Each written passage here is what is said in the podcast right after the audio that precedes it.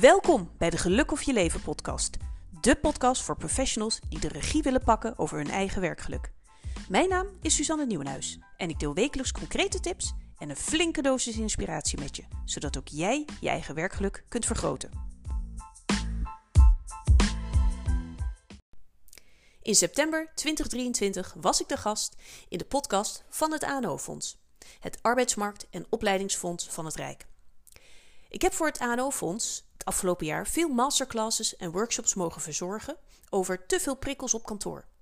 Hoe ga je nou om met die lawine van prikkels die op zo'n kantoordag op je afkomt? Hoe blijf je in balans? Hoe creëer je je ideale hybride werkweek? Host Tjip de Jong vroeg me de hemd van het lijf en ik vond het uiteindelijk zo'n leuk gesprek geworden dat ik hem ook graag wil delen in mijn eigen podcast. Veel luisterplezier gewenst.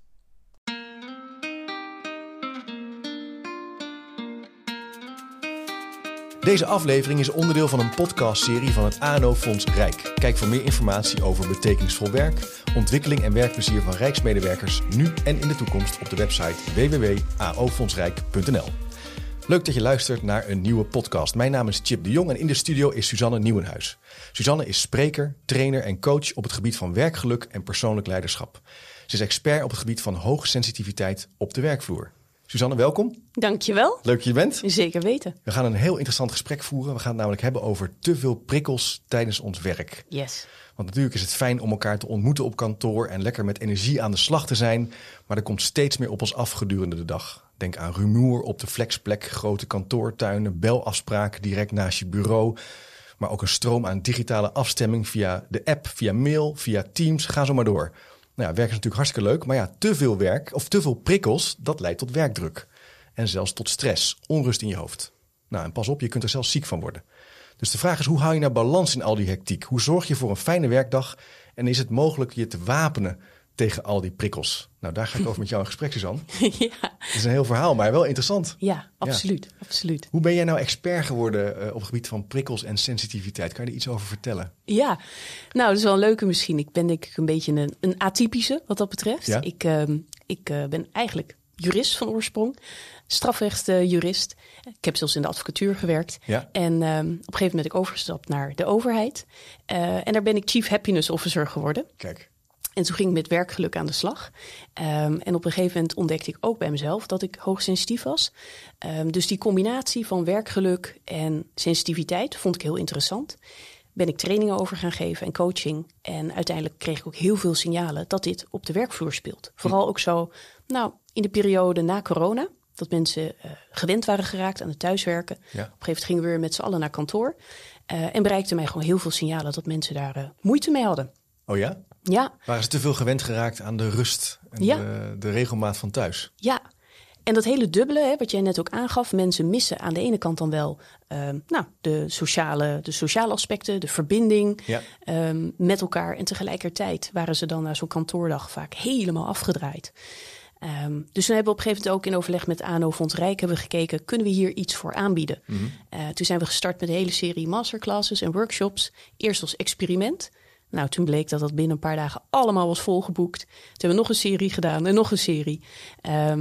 Want mensen bleken hier behoefte aan te hebben. Was veel vraag naar. Ja, was veel vraag naar. Verraste je dat?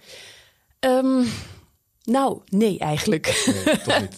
Nee. Maar wat me wel verraste, aangenaam was dat een organisatie als het A+O Fonds hier dus in faciliteert. En dat we op deze manier mensen handvatten kunnen bieden om een ideale hybride werkweek te creëren voor zichzelf. Kijk. Ja. En is het nou, in mijn introductie zei ik, er zijn heel veel prikkels op het werk vandaag de dag. Mm. En dat hoor ik ook echt om mij heen, mensen die zeggen dat. Maar klopt dat nou? Hebben we nu te maken anno nu met meer prikkels? Hoe zie jij dat? Ja, ik denk dat we anno nu wel met meer prikkels dealen. Hè. Ze zeggen wel eens, wat we vandaag in een dag verwerken aan prikkels, dat is wat je vroeger in een heel leven verwerkte. Ja. Dus er komt heel veel op ons af. En tegelijkertijd speelt denk ik mee dat stukje waar we het net over hadden, dat mensen het een beetje ontwend zijn geraakt. Hè, en neuropsychologen die zeggen ook wel, je moet jezelf wel actief blijven blootstellen aan prikkels. Hè. Ons hersensysteem is daarop ingericht om prikkels te remmen. Dus als je daar minder mee oefent, gaat dat systeem uiteindelijk natuurlijk ook minder werken. Dus je kan echt ook ja, je kan het ontwennen als het ware. Het wordt lastiger om er weer mee om te gaan. Ja, exact. Ah, oké. Maar ik kom ook wel collega's tegen die zeggen, nou, laat mij maar lekker thuiswerken de hele week. Ja. Ik krijg zoveel gedaan. Ja. Hoe kijk jij daar dan naar? Want je zou zeggen, ja, minder prikkels. Ja. Ja.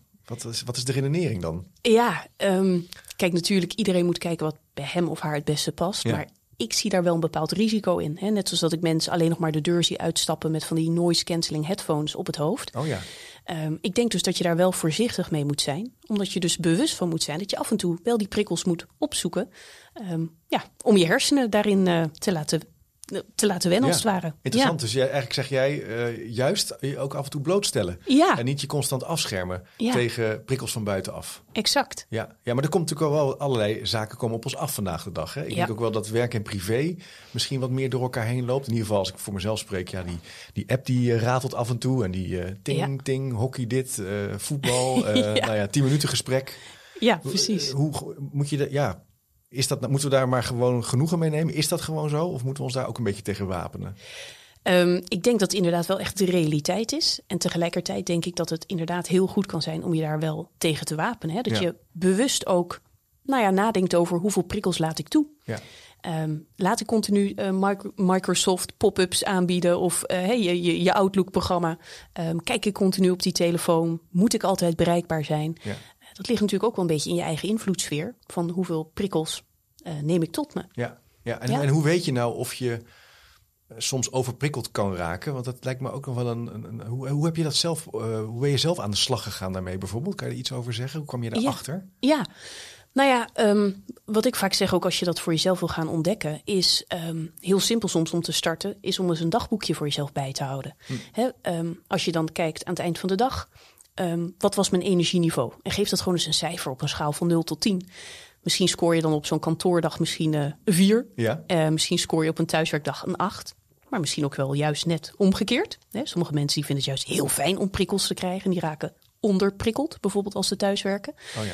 Maar het kan dan heel interessant zijn om dat eens te gaan afpellen. En te kijken op die dag dat je slecht scoort, om het zo te noemen. Om dan eens te kijken wat waren de plusjes en de minnetjes op zo'n dag. Misschien zie je dan bepaalde patronen na een paar weken. Van als ik 3 back-to-back meetings bijvoorbeeld heb. Ja, achter elkaar gewoon, het gaat maar door. Ja, precies, zonder even oplaad- en schakeltijd.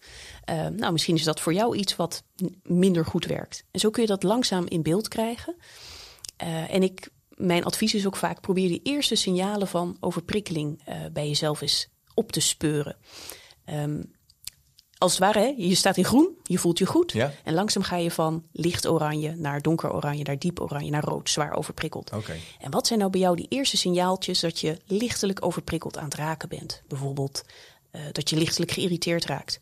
Of dat je merkt dat je moe aan het worden bent. Of dat je niet meer kunt concentreren. Nou, dat maakt het namelijk makkelijker om weer bij te sturen. Interessant. Ja. Ik zit er meteen op mezelf te projecteren. Ik denk, ik heb dan ook als ik het druk ben de neiging om alles te willen bijhouden. Zo van, als ik het nu niet bijhoud, dan ga ik achterlopen.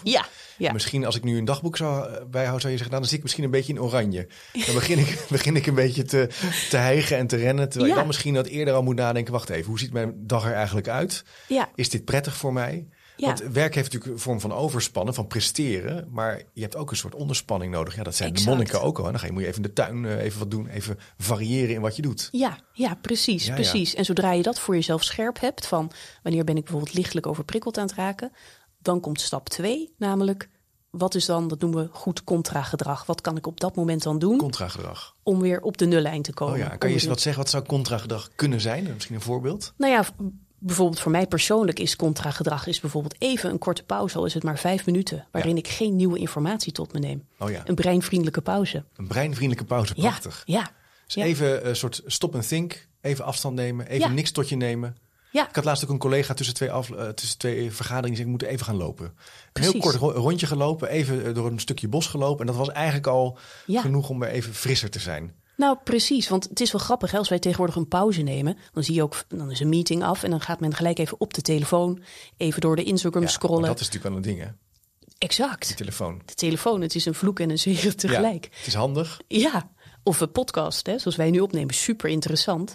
Maar als je gaat wandelen met een podcast op je hoofd, dat is niet echt een breinvriendelijke pauze. Oh, ja. Een breinvriendelijke pauze is eigenlijk, er is een leuk boek over geschreven door Mark Tiggelaar. Ja. focus aan, focus uit. En hij beschrijft ook heel mooi in dat boek, hij is neuropsycholoog, dat een breinvriendelijke pauze is daar waar het brein even geen nieuwe informatie hoeft te verwerken. Dus met even een wandelingetje bijvoorbeeld buiten, even uit het raam staren. Ja. Een klein huishoudelijk klusje of even bijvoorbeeld, als je op kantoor bent, misschien even naar het koffieautomaat lopen. Ja. En dan laat je brein weer even op, zodat je daarna weer heel gefocust kunt werken.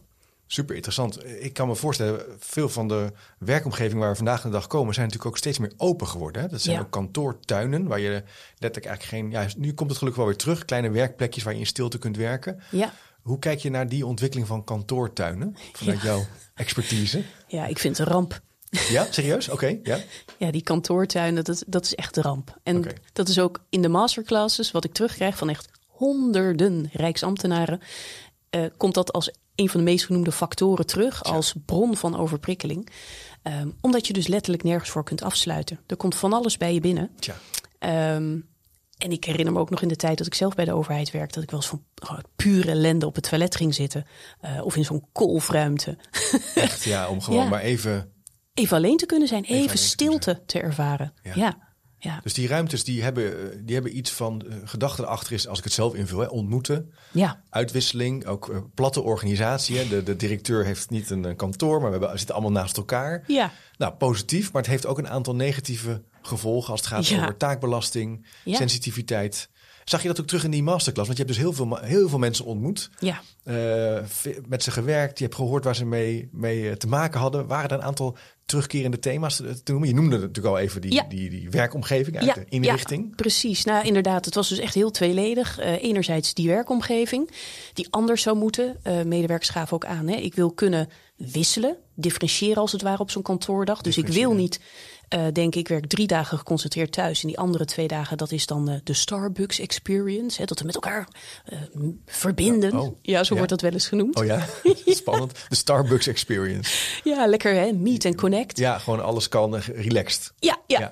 Maar dan zeggen heel veel mensen, ja, dat is leuk van 9 tot 12. En dan ben ik er ook wel weer klaar mee. Ja. En dan wil ik gewoon even ook in stilte iets kunnen uitwerken. Oh ja. Dus hoe mooi is het? En sommige kantoren zijn hier nu mee aan het experimenteren. Dat je dus kunt wisselen. Dus dat je en op zo'n kantoordag even in stilte kunt werken, en een plek hebt waar je even goed kunt brainstormen, en een plek hebt waar je gewoon, dat noemen ze dan bijvoorbeeld de bruisplekken, waar je elkaar kunt ontmoeten. Ja. En waar het gezellig is en waar het drukte is. Dus dat was enerzijds één poot. En de andere poot zat meer ook op het gebied van leiderschap. En het meest genoemd was eigenlijk, er moet meer begrip komen, werd dan aangegeven door medewerkers. Ja, begrip voor diversiteit. Begrip voor het feit dat iedereen andere wensen heeft op dit vlak. Mm-hmm. En one size doesn't fit all. Dat je dus niet moet zeggen, men moet verplicht 2 of 3 dagen op kantoor werken.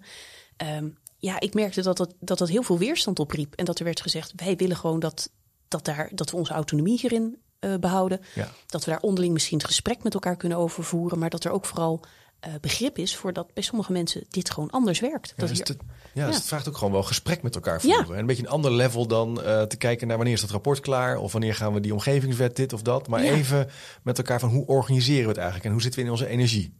Ja, precies. Ja. En meer verschil is, ik kan me ook voorstellen, hoeveel verschil kan je aan als organisatie? Want dat kan natuurlijk wel leiden tot... Ja, variatie. Ja, zeker.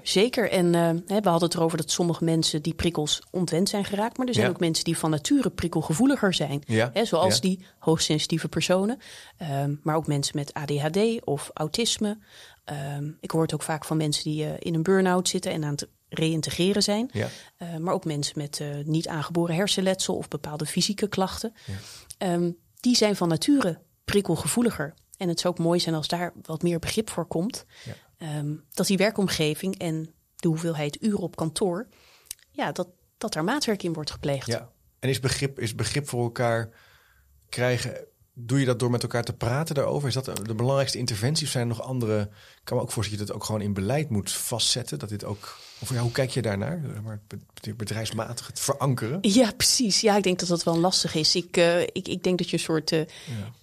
je zou een soort richtlijnen wellicht kunnen bepalen, maar die moeten niet, denk ik, te strikt zijn. Nee. Ik denk dat het veel mooier is als je die ruimte en dat maatwerk, dat je dat ook gunt, ook aan leidinggevenden. Ja. En aan teams. En ik denk dat het veel krachtiger kan zijn als je bijvoorbeeld als team het gesprek voert. En dat bijvoorbeeld een jonge millennial aangeeft, hè, of iemand die net van baan is geswitcht en die zegt misschien, joh, ik zou graag wat meer collega's op kantoor zien, want ik weet niet hoe de hazen lopen, of ik wil eens een keer zien hoe jij een vergadering voorzit. Ja. Ik denk dat dat een collega die misschien minder graag op kantoor komt, nog eerder zou verleiden om wel te komen, dan een manager die zegt, jij moet minimaal 2 dagen op kantoor zijn. Oké, maar dat is dus ook een soort gesprek met elkaar voeren over waar sta je in je loopbaan, wat vind je belangrijk, zodat er ook wat uitwisseling is en helderheid over hoe je elkaar kunt ondersteunen. Ja, gewoon wat heb jij nodig in het werk? En dat, kijk, er zullen concessies gepleegd moeten worden, maar dat mensen zich ervan bewust zijn, ja, naast mijn individuele belang is er ook een teambelang en een organisatiebelang. En hoe kunnen we dat mooi in elkaar laten passen? Ja, precies. Dus beleid kan, maar je moet veel verschil toestaan. En het beleid zou dan kunnen zijn dat je met elkaar dit organiseert, deze gesprekken voert. Is er nou verschil tussen jonge mensen en meer ervaren mensen? Ja. Qua hoe ze omgaan met prikkels of sensitiviteit? Nou, dat niet zozeer, denk ik. Maar ik hoor wel heel veel terug, ook in die masterclasses, maar ook natuurlijk van coaches, hoor ik heel vaak terug dat de jongere generatie, die wil dus meer op kantoor zijn. Ja. Die vindt het dus prettig om letterlijk af te kunnen kijken. Hoe werk je? Ja. Terwijl mensen natuurlijk met 20 jaar strepen op de schouder, die weten hoe het werkt. Ja. Die hoeven niet naar kantoor te komen om hun werk te kunnen doen. Die hebben alle korte lijntjes. Die weten precies waar ze de informatie vandaan moeten halen, hoe ze hun taken uit moeten voeren. Dus voor hen is dat veel minder relevant. Ja, dus die gaan ook anders om met prikkels en die bepalen anders hun werkweek en hun maand en hun manier van organiseren misschien? Ja, laat ik het zo zeggen. Ze hebben dus minder dat kantoor nodig om het werk goed te kunnen doen. Ja. En hoe ze omgaan met prikkels. Ja, dat kan denk ik voor zowel jong als oud kan dat variëren. Hè.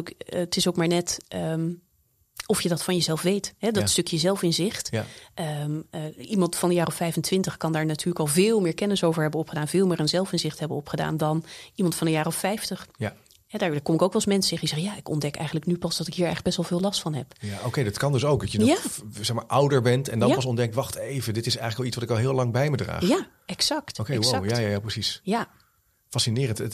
Ik heb het idee dat het iets is wat langzaam begint op te komen in onze samenleving, maar we eigenlijk nog heel weinig van af weten en gelukkig wel steeds meer mee doen. Precies, en er wordt natuurlijk ook veel meer over gesproken. Dus mensen zullen denk ik ook wat sneller tegenwoordig zoiets herkennen bij zichzelf. Ja. En misschien ook zich wel meer gesteund voelen om het erover te hebben. Ja.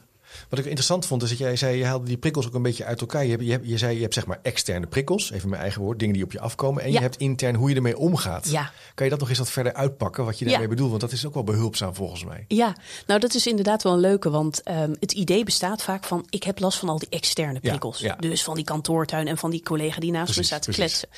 En neuropsychologen die zeggen, soms heb je eigenlijk meer last van de interne prikkels. Dus dat zijn bijvoorbeeld jouw gedachtes over een situatie of de emoties die ontstaan. Dus stel, iemand staat naast jou te kletsen. Ja. Dan kan het zomaar dat je dus eigenlijk stiekem meer geprikkeld raakt door het feit dat jij dan denkt, jee, wat asociaal. Ik heb hier echt al 3 keer iets over gezegd. Dat doe je toch niet? En vervolgens gevoelens van frustratie, irritatie, you name it. Dat kan vaak meer prikkelend zijn dan het gesprek aan zich. Ja, interessant. Dus je doet je eigenlijk jezelf ook een beetje aan. Ja. Je gaat in je hoofd allerlei denkpaadjes gaan eraan. Allerlei hormonen worden opgestart. En je bent helemaal adrenaline. Ja. En je zit je te ergeren. Maar daar ben je mooi klaar mee dan als je dat hebt. Dus ik herken dat ook wel. Dat je soms zit je ergens en denkt, dit is toch een stiltecoupé. Weet je wel? Precies. Ik heb al zo vaak moeten zeggen tegen iemand, puntje. Ja. Maar wat moet je daar? Oké, dan weten we dat nu. Wat kan je daarmee doen dan? Ja, kijk, een leuke methode is natuurlijk wel om er als een helikopter even boven te gaan hangen. En dan eens even van een afstandje naar jezelf te kijken van, goh, wat denk ik nu dus allemaal? Wat roept dit gedrag van die ander allemaal bij mij op? Ja. Wat merk ik eigenlijk van binnen wat er gebeurt? En dan zou je bijvoorbeeld kunnen denken, ik ga eens eventjes, ik doe bijvoorbeeld een kleine ademhalingsoefening. Of ik doe even een kleine bodyscan. Hè, dat je bijvoorbeeld weer even, in plaats van dat hele extern gerichte, je aandacht verlegt naar binnen. Ja. Dus dan voel je eventjes, en dat kan gewoon achter je bureau, hoe staan mijn voeten op de grond? Ja. Hoe zit ik? Mijn rug? Zitten. Ja. En dan zie je zo vaak, doordat dan die aandacht shift, dat vaak dat geluid ook wat super wegfiltert als het ware.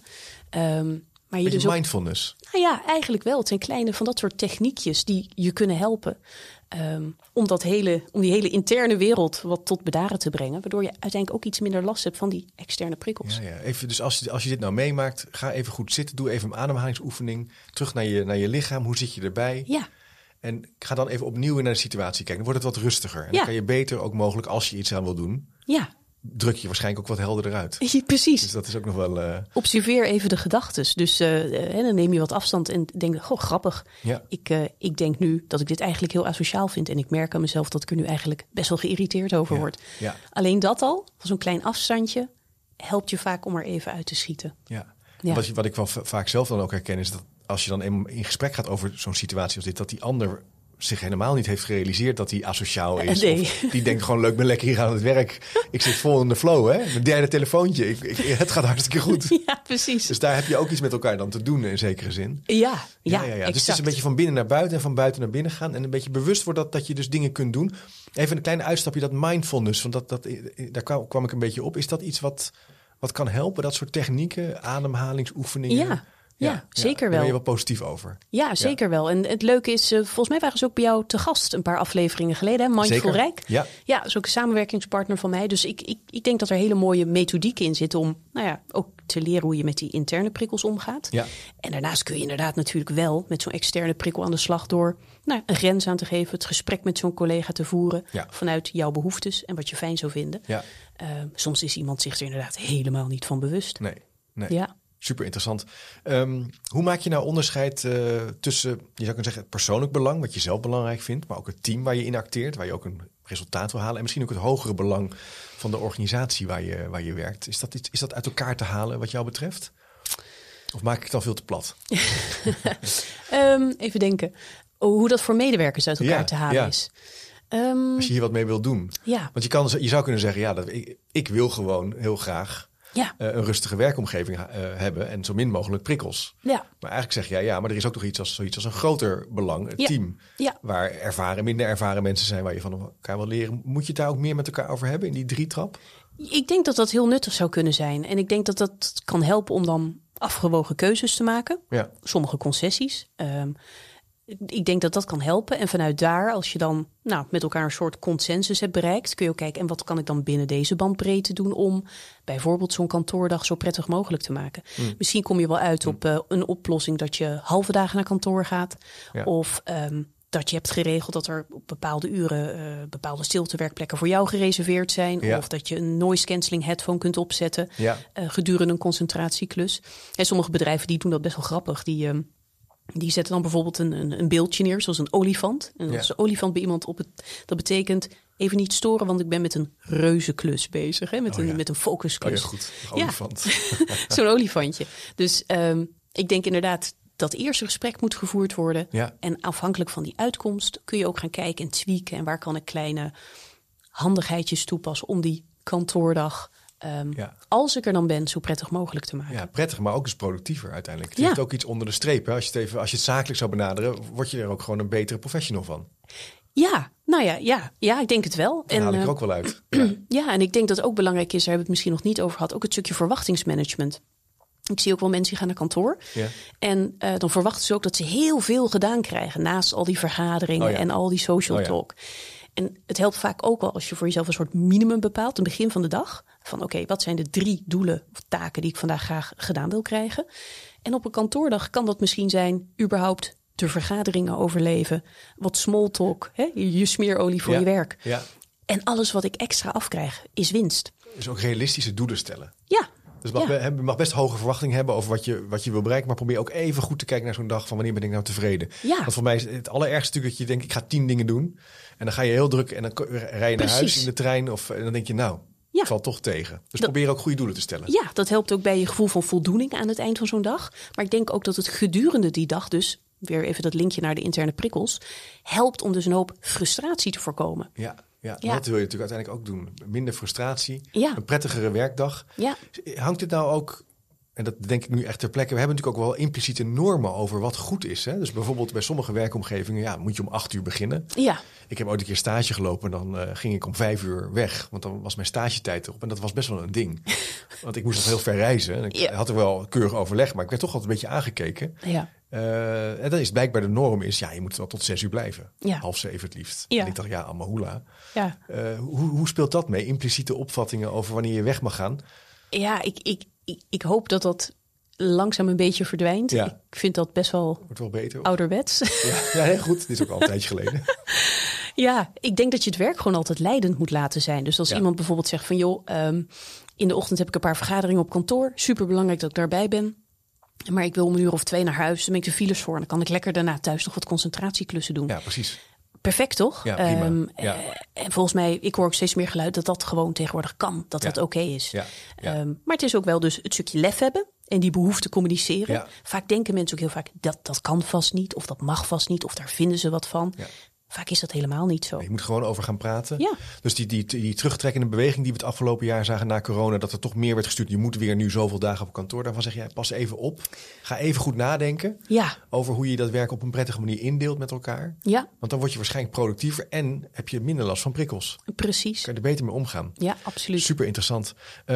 Misschien tot slot nog een leuke oefening. Ja, ik vond het al interessant, hè, die mindfulness oefeningen. Even nadenken, die bodyscan. Ja. Dat dagboek. Wat heb je nou nog misschien tot slot een tip voor een luisteraar die denkt, nou, ik wil hiermee aan de gang. Stel je voor, je gaat het dagboekje kopen. Wat zijn dan dingen die je moet opschrijven om wat richting te geven? Ja, nou ja, dat dagboek is denk ik leuk voor het eind van de dag. Okay, hè? Dus dat je opschrijft, nogmaals op een schaal van 0 tot 10, noteer je energieniveau van die dag. Ja. En schrijf de plusjes en de minnen. Dus wat droeg in positieve en negatieve zin bij. Maar ik denk gedurende de dag is misschien ook wel een leuke tool. Dat noemen ze de OMA-methode.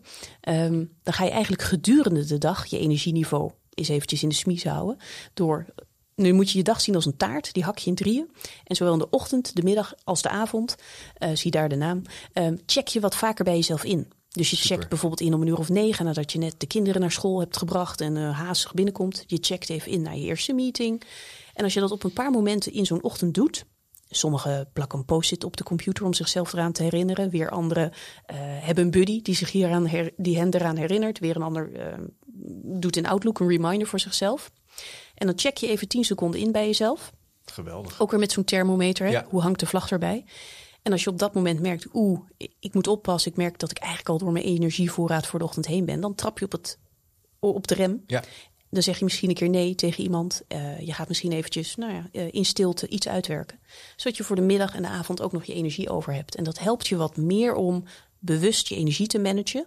In plaats van in 1 keer doorrausen en dan om 6 uur als een plumpudding in elkaar storten. Prachtig. De OMA-methode. De OMA-methode. Een mooie aanrader voor de luisteraar. Volgens mij super interessant om hiermee aan de slag te gaan. Suzanne, dankjewel voor je tijd. Heel leuk om met jou hierover in gesprek te gaan. De linkjes die we in het gesprek voorbij hebben laten komen, zullen we even in de speakernote zetten. Dan kan je zeker ook even doorgaan speuren en hier werk van maken. Heb je als rijksmedewerker of rijksorganisatie ook de ambitie om te vernieuwen? Check dan even www.aofondsrijk.nl en zoek naar de subsidieaanvragen. Bedankt voor het luisteren en tot de volgende keer.